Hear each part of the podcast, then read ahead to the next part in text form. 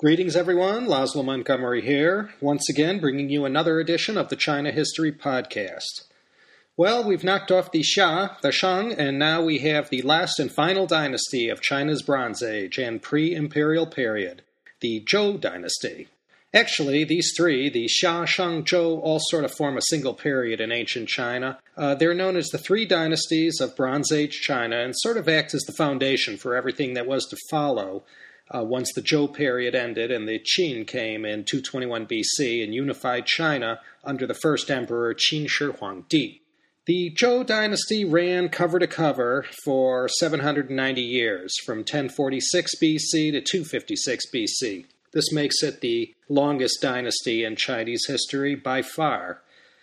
But there are several caveats about this. The Zhou dynasty sort of went like this it was founded in 1046 BC by King Zhou Wu, and the capital was set up in the Wei River Valley in Shanxi.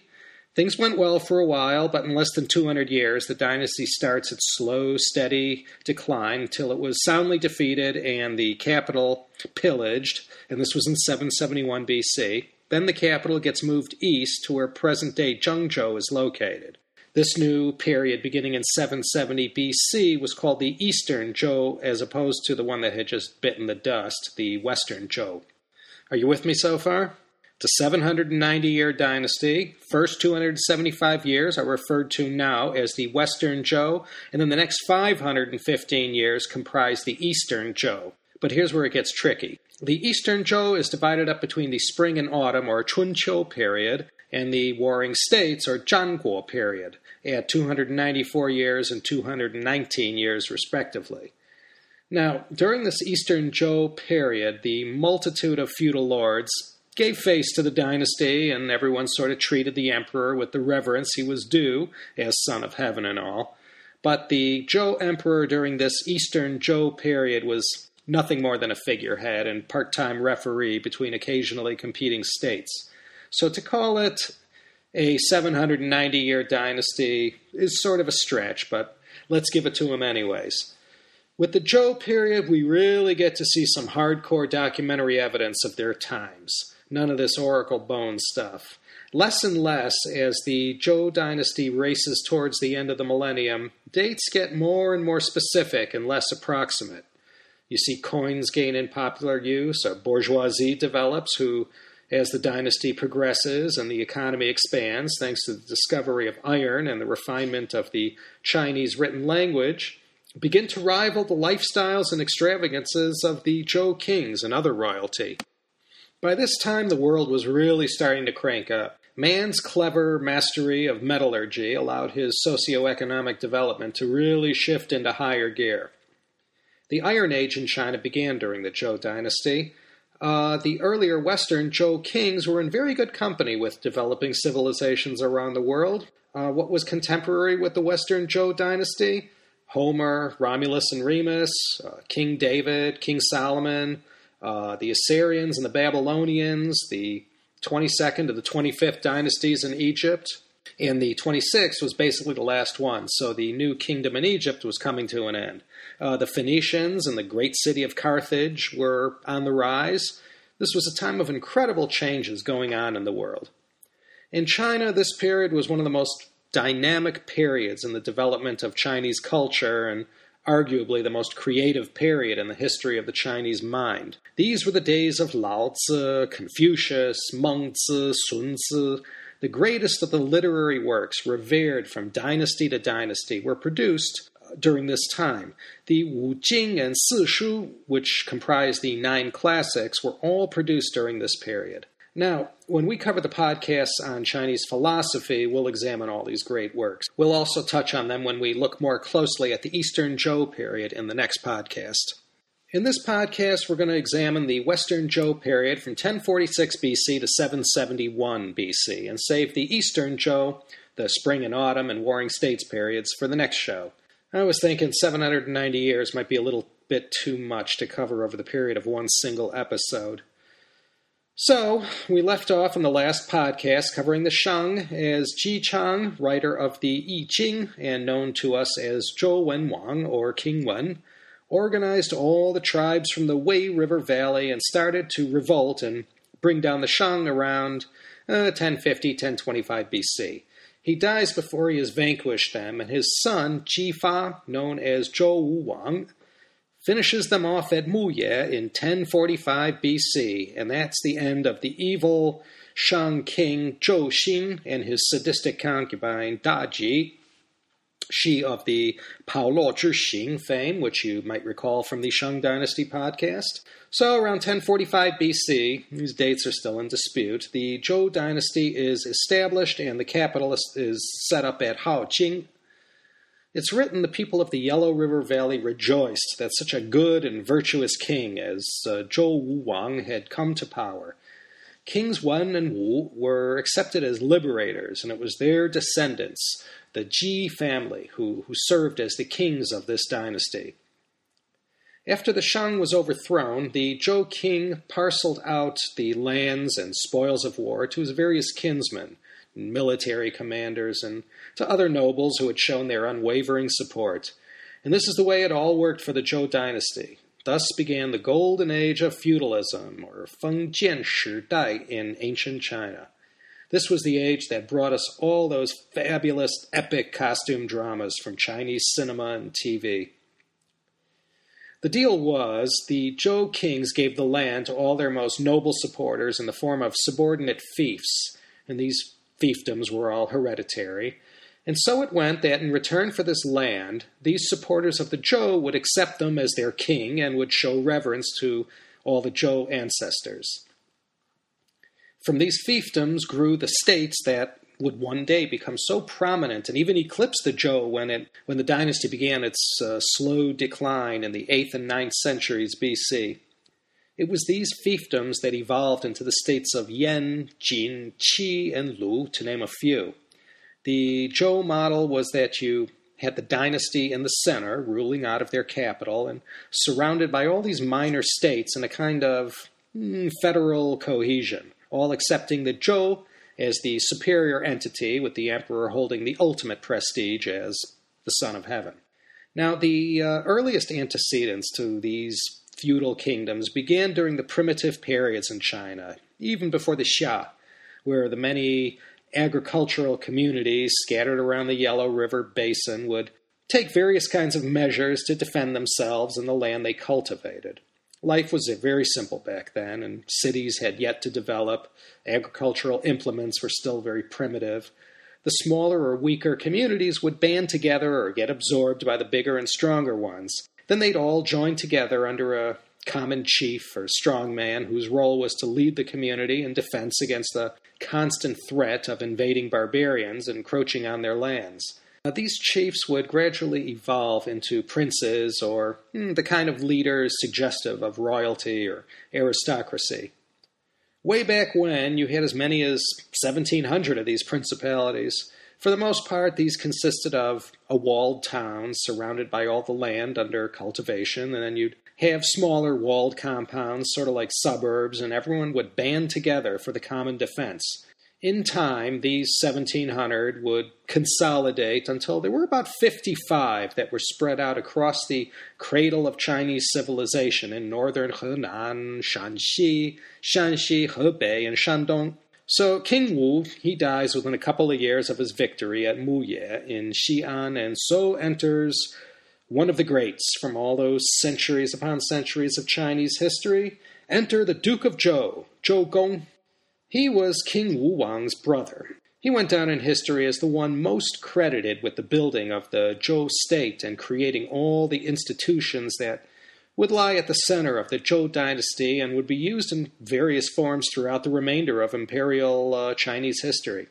So King Wu dies, and it falls on his brother Zhou Gong to act as regent for King Wu's young son and legitimate heir, the future King Cheng, there was competition for the throne in the form of others who also claimed legitimacy and who teamed up with other former Shang elements who had yet to capitulate to the Zhou's supremacy. There was a brief succession crisis, but those opposed to King Cheng were soundly defeated. And Zhou Gong acted as the ultimate regent and guided the young prince until he was ready to take over the kingship. Then, in a manner in which Americans hold George Washington in such high esteem for handing in his sword after the Revolution, the Duke of Zhou, who had been given the title of regent upon King Wu's death, after successfully guiding the kingdom through a bit of a succession crisis, also stepped down and handed over the reins of power to King Cheng. For this great act, he is revered in China, and his regency served as the model for all future regencies in China, and there were more than a few. With the power and loyalty Zhou Gong enjoyed, he could have easily usurped the throne and had Cheng uh, pushed aside or killed, but he didn't. Zhou Gong set up an alternative capital to the east in Luoyang in 1035 BC, and he is credited with writing the Rites of Zhou or the Zhou Li, one of the three most sacred of the ancient ritual texts. The mandate of heaven, or Tian Ming, was clearly explained. Heaven was not an anthropomorphic god. Instead, it was an impersonal force, the supreme force in nature. An entire code of how to organize the civilization was explained in the Li. In every source I studied, they took a quote from the Analects of Confucius, who showed his reverence for the Duke of Zhou when he said, quote, How I have gone downhill. It has been such a long time since I dreamt of the Duke of Zhou. Confucius viewed Zhou Gong as the ultimate regent. The concept of the mandate of heaven was clearly defined. In the Zhou Li, Zhou Gong wrote that the power on this earth was derived from this supreme entity, heaven, who provided this mandate that was entirely contingent on the virtuous and pious conduct of the holder of this mandate. The king ruled as the representative of heaven, Tian, on earth, rather than as some kind of divine king sort of like um, the Pope, if I had to find some sort of real life comparison. Coupled with this were the aristocrats and trained bureaucrats who administered the government, who lorded over the peasants, who tilled the soil and lived in patriarchal societies. And the peasants were given civil rights, but they had no voice in government or their fate. You also had a cabinet of sorts with six ministers who looked after the emperor and his affairs and oversaw all the rites and rituals of the religion. And they also held responsibility for war and all the preparations for war, the administration of justice, and organizing public works. In theory, the Zhou was the perfect code on both conduct and government. So King Cheng ruled for 30 years from 1035 to 1003 BC and was followed by his son, who went down in history as King Kang, not King Kong. If Confucius had become king, he'd be King Kong, since he was from the House of Kong. But King Kang ruled from 1003 to 978 BC, and this period saw the Western Zhou at its height. But with the next two kings, the Zhou hmm, sort of hits the skids. First came King Zhao, who tried to subdue the mighty Chu state to the south and ended up dying in that ill fated war in 957 BC. He was followed by King Mu, who reigned until 918 BC. We're now in the final millennium BC here, and it was during this time that ancient China's literary culture starts to take off. The Shang left most of their historical record on oracle bones and tortoise shells. The Zhou, they preferred bronze as their substrate of choice. These Zhou bronzes constituted the treasure trove of records and learning that survived to modern times.